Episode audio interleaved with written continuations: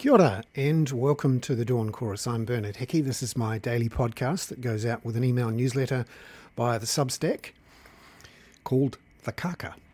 It's for paying subscribers, and it is my reporting and analysis on issues around climate change, housing affordability, and child poverty in Aotearoa, looking at it through the lens of what's happening in our political economy.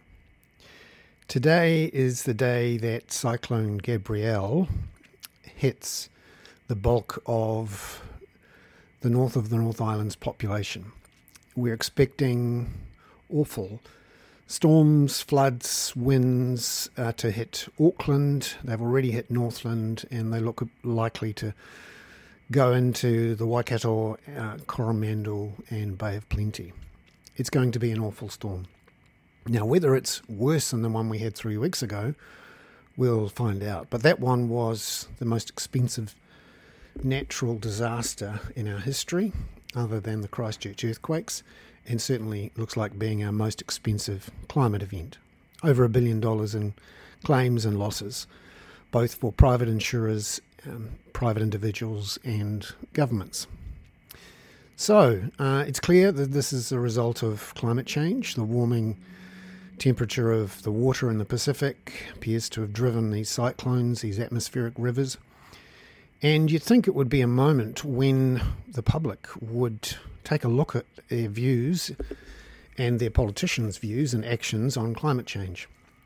So I had a look at a couple of recent polls, one of which was actually done after the storms that hit Auckland on January the 27th. It was one commissioned by Anthem a PR firm done by Talbot Mills, a uh, professional opinion polling firm which does work for corporates and for the Labour Party. And this uh, survey poll asked people across New Zealand, but also in Auckland, what they thought would be fair climate change actions and whether enough was being done. In essence, less than half of the people surveyed thought that more should be done to address climate change. And when they were asked specifically about the efforts around climate change in Auckland, in particular, discouraging people from taking their cars into the cities, taking away parks, moving more towards cycling and walking, uh, a lot of Aucklanders didn't think this was fair. So it's worth digging a bit deeper here because it's pretty clear um, New Zealand thinks that it's quite good at climate change. We have a Carbon Zero Act, and we had a Prime Minister up until six weeks ago who talked a lot about climate change and saw it as our nuclear free moment. New Zealand also likes to think of itself as a fairly clean, green country. We promoted ourselves officially as 100% pure for a long time. And uh, certainly, if you ask people around the world what we think of ourselves, the phrases um, such as outdoorsy, clean, green would come to mind. Unfortunately, of course, that hasn't been the case when it comes to reducing our emissions. We are way behind our targets and still increasing uh, our carbon dioxide emissions from transport, energy, housing, and have stopped increasing our emissions from agriculture but it's still a massive contribution to our overall climate emissions. So we haven't been very effective actually at reducing our emissions. Uh, however, that hasn't played into how we feel about how well we're doing. In a sense, New Zealanders believe they have done a good job of addressing climate change, that we're doing better than the rest of the world, uh, and that in essence, they would quite like to do more, but they want someone else to do it some other time and in some other place. So, um, please, Lord, make me pure, but just not now.